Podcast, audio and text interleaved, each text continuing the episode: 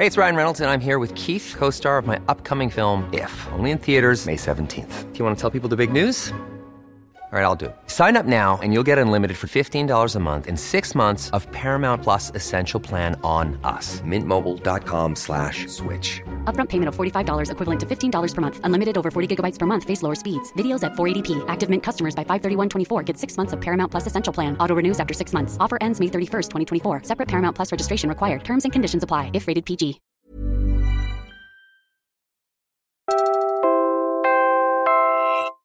You're listening to Puma Podcast. Our cities don't have enough spaces, but our population is growing. But unfortunately, our planning practices over the last 40 years or 50, 60 years has not been on par with the development that happens in our cities. And what this has led to is really bad management of our spaces. I'm Pidoy Blanco, Puma Podcast, and you're listening to Teka Teka News. For now, this is the final episode of Para Po, our transportation segment that unpacks Metro Manila's mobility woes. In our first few episodes, we talked about the problems hounding our public transportation system bus drivers leaving for jobs abroad, PUV modernization displacing jeepney drivers, continued deaths due to unsafe roads, the health effects of car induced smog, and the constant threat of road rage from car drivers. You know, for several decades, uh, transportation planning has been dominated by this uh, paradigm called the principle of demand. No? This paradigm prioritizes un- unhindered movement and congestion free travel over access and equity.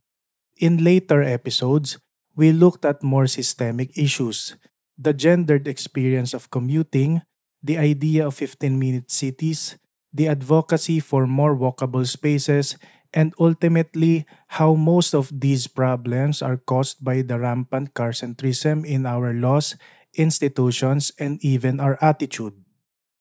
In this episode, now this is a engineering perspective, you could say. It talks about the transport system. We can also rephrase it as a right and then it reads every person is entitled to a sufficient level of accessibility. Interestingly enough, in a few countries in the world, in their constitution, there's a right to housing, and sometimes it includes actually accessibility as a quality standard of appropriate housing. But this is not such a surprise. Let's take a look at the easy solutions to finally breaking out the grasp of carcentrism.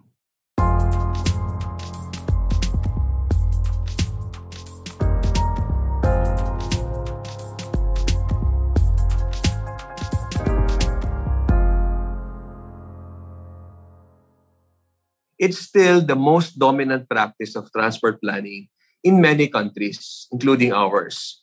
So, in other words, transport planning is still rarely equity oriented.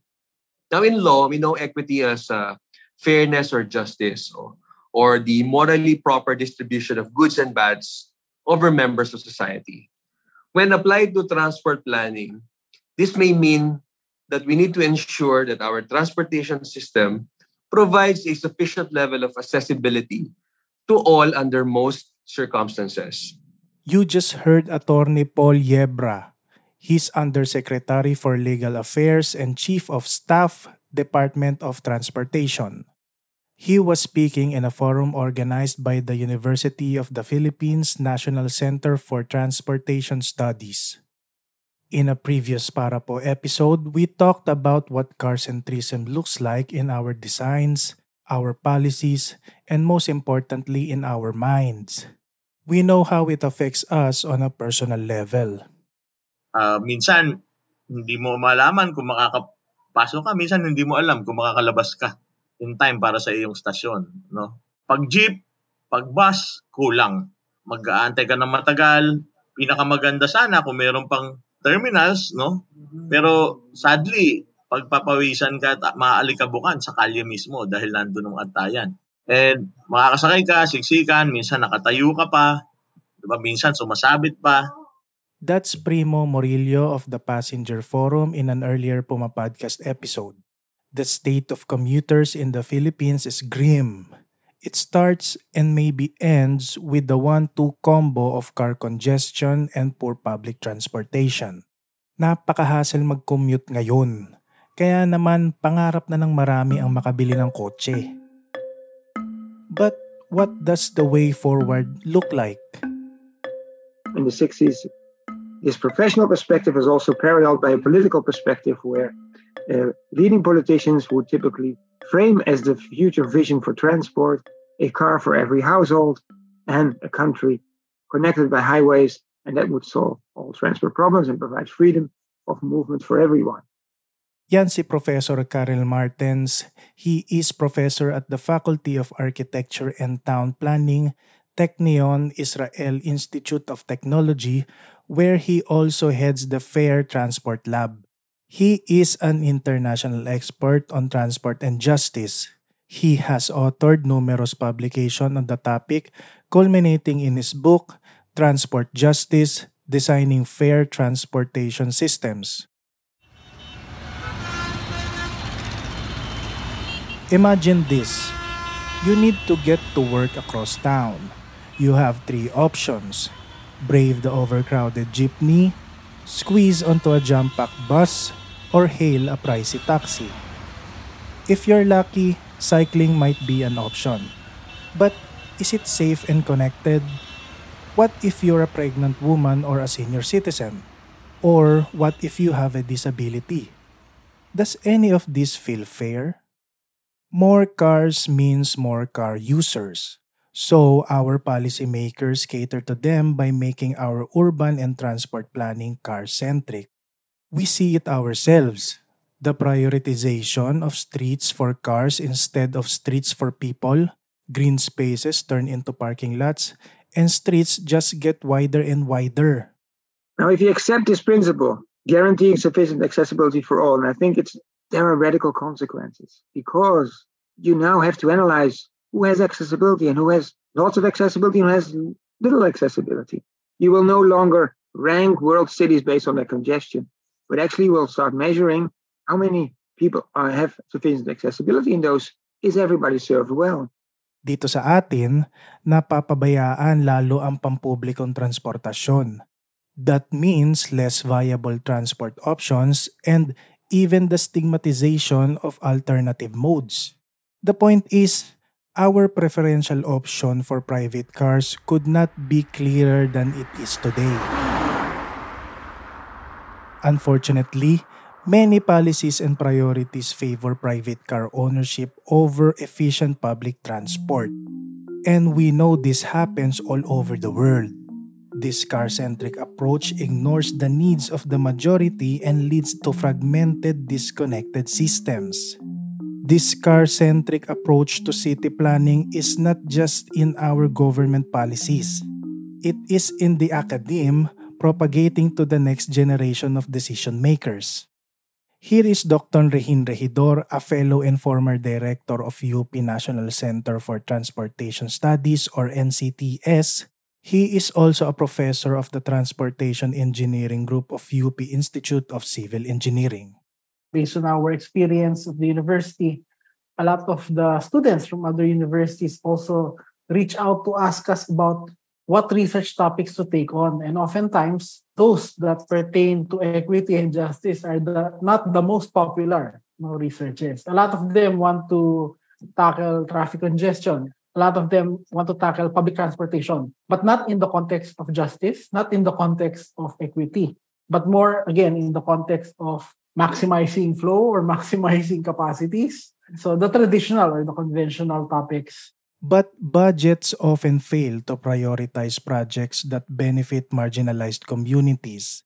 Budgets, after all, are the easiest way to tell where a government's priorities actually are. And ours show how low our policymakers think of commuters, or cyclists, or anyone without a private vehicle.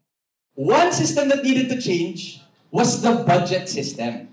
Alam niyo po ba na from 2010 to 2021, government budgeted 2.8 trillion pesos. Hindi po to bihat, tito, trillion. 2.8 trillion pesos para sa road infrastructure, para sa pagpapagawa ng mga kalsada. Pero, isang porsyento lang nung amount na yon yung itinilaga para sa pagpaparami at pagpapalawak ng transport supply, paglalagay ng maayos na pedestrian infrastructure at cycling infrastructure. Kahit na 94% ng sangbayanang Pilipino ang walang pribadong sasakyan. You just heard Ken Abante. He was speaking at the recent anniversary of the Move as One coalition. Clearly, our budget shows the importance given to car drivers here. 33 billion pesos. That is the highest budget the road-based public transport sector has received, which was able to construct some more than 500 kilometers of protected bike lanes, some 19,000 transport workers in service contracts, although we want to im- improve the implementation of this program and include our transport workers in its governance. In short, we are hardly spending for commuters and public transportation and billions for people who can afford private cars. In a Metro Manila that is already discongested, that's a problem. So, advocating for a proportionate budget is the first step because it is what trickles down into our everyday experience even if the construction of infrastructure does tend to take a while. We are pausing for a quick break. When we return, we will tell you about the solutions going forward that we can all carry out to push for a more walkable city.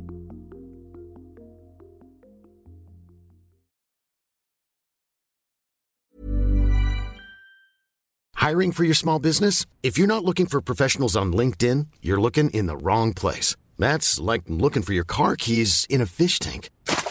LinkedIn helps you hire professionals you can't find anywhere else, even those who aren't actively searching for a new job but might be open to the perfect role. In a given month, over 70% of LinkedIn users don't even visit other leading job sites. So start looking in the right place. With LinkedIn, you can hire professionals like a professional. Post your free job on linkedin.com slash people today. It's that time of the year. Your vacation is coming up.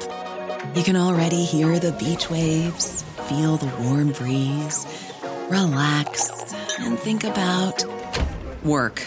You really, really want it all to work out while you're away. Monday.com gives you and the team that peace of mind. When all work is on one platform and everyone's in sync, things just flow wherever you are. Tap the banner to go to Monday.com.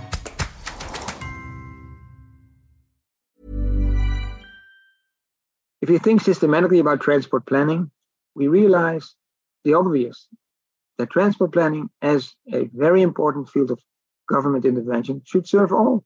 Government is there to serve all. And the most important is we should start from people. We cannot know the transport problem by looking at the system. The system doesn't tell us anything. We should look through the perspective of people in the all their variety low income, high income, women, men, young and old, people with impairments, and those without, and ask the question whether all enjoy sufficient accessibility. Again, that's Professor Karel Martens of the Fair Transport Lab of the Israel Institute of Technology. Let me repeat. Our current system is stacked against millions of Filipinos. People with disabilities, low income earners, women, and children often face longer commutes, higher costs, and unsafe conditions. It is not just inconvenient, it is a barrier to education, employment, healthcare, and basic participation in society. So, what does genuine equity in transport look like? For one thing, it means building a system that caters to everyone's needs, not just the privileged few. We need accessible, affordable, safe, and reliable public transport that connects all communities from densely populated urban areas to remote rural villages. Professor Martens says it starts with changing the ways we think about transportation. Our transportation officials, for example, think of transportation in terms of the speed of the flow of traffic, as in cars, not people.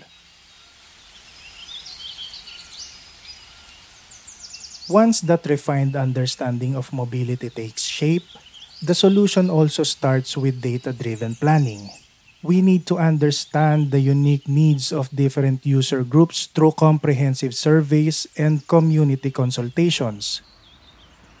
According to the MMDA, 55% of all rides along EDSA, one of the most important thoroughfares in the country, are private motor vehicles.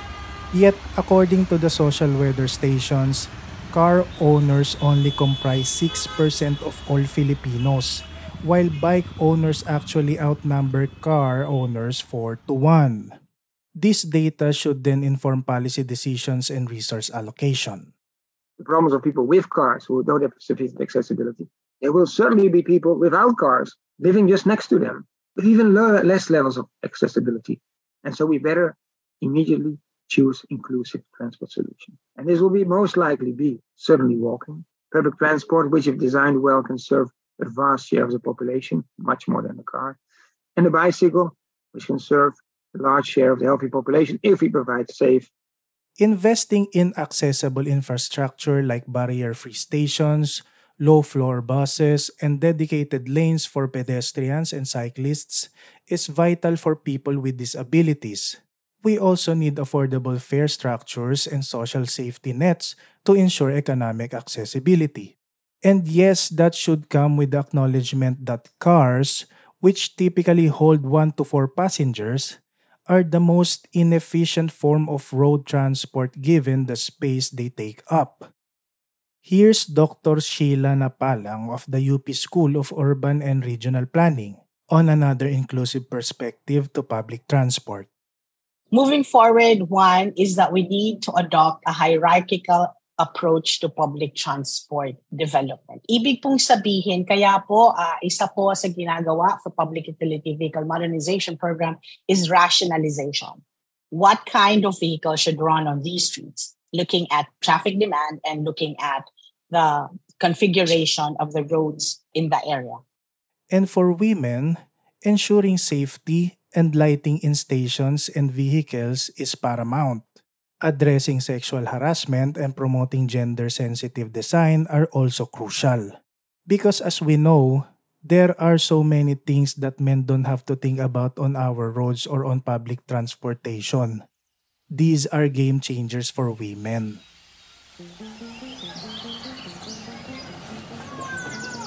Of course, implementing these changes wouldn't be easy. Changing mindsets and overcoming car centric biases will be tough we need strong political will and sustained public pressure to move beyond the status quo. Funding is also a challenge. But let's remember that investing in equitable transport is not just morally right, it is also economically beneficial. It boosts productivity, promotes social inclusion, and reduces healthcare costs. Let's not forget participation. Involving communities in decision making is crucial. They know their needs best and can provide valuable insights for planning inclusive infrastructures and services. Speaking of participation, there are also countless ways you can support advocacy groups, demand accountability from our leaders, and spread awareness about the importance of equitable transport. Every voice counts. And remember, using public transport, cycling, and walking are everyday acts of resistance against car centric dominance. Choose sustainable and inclusive options whenever possible. From the very start, you should give priority and dedicated lanes to public transport. So, from the very start, you actually will build a system that not only serves all modes, but also serves